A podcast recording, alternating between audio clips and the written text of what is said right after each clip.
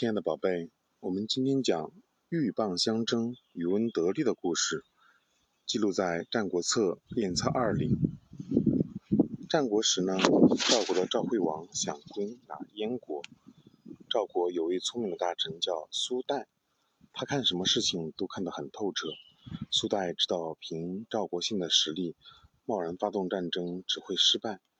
于是呢，苏代决定用委婉的方式。劝赵惠王放弃出兵的想法。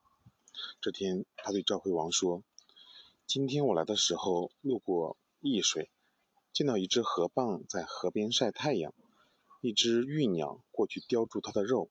河蚌感到疼痛，立刻合上两片硬壳，夹住了玉鸟的嘴。玉鸟说：‘今天不下雨，明天不下雨，你就会渴死。你还是放开我的嘴吧。’河蚌说。”你的嘴今天拔不出，明天拔不出，你就会饿死。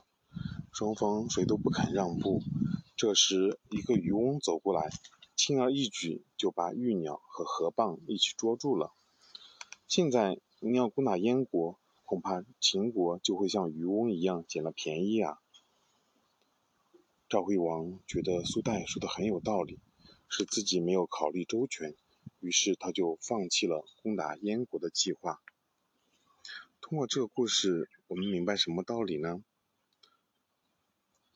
这个故事告诉我们，做任何事情都要顾全大局，眼光要放长远些。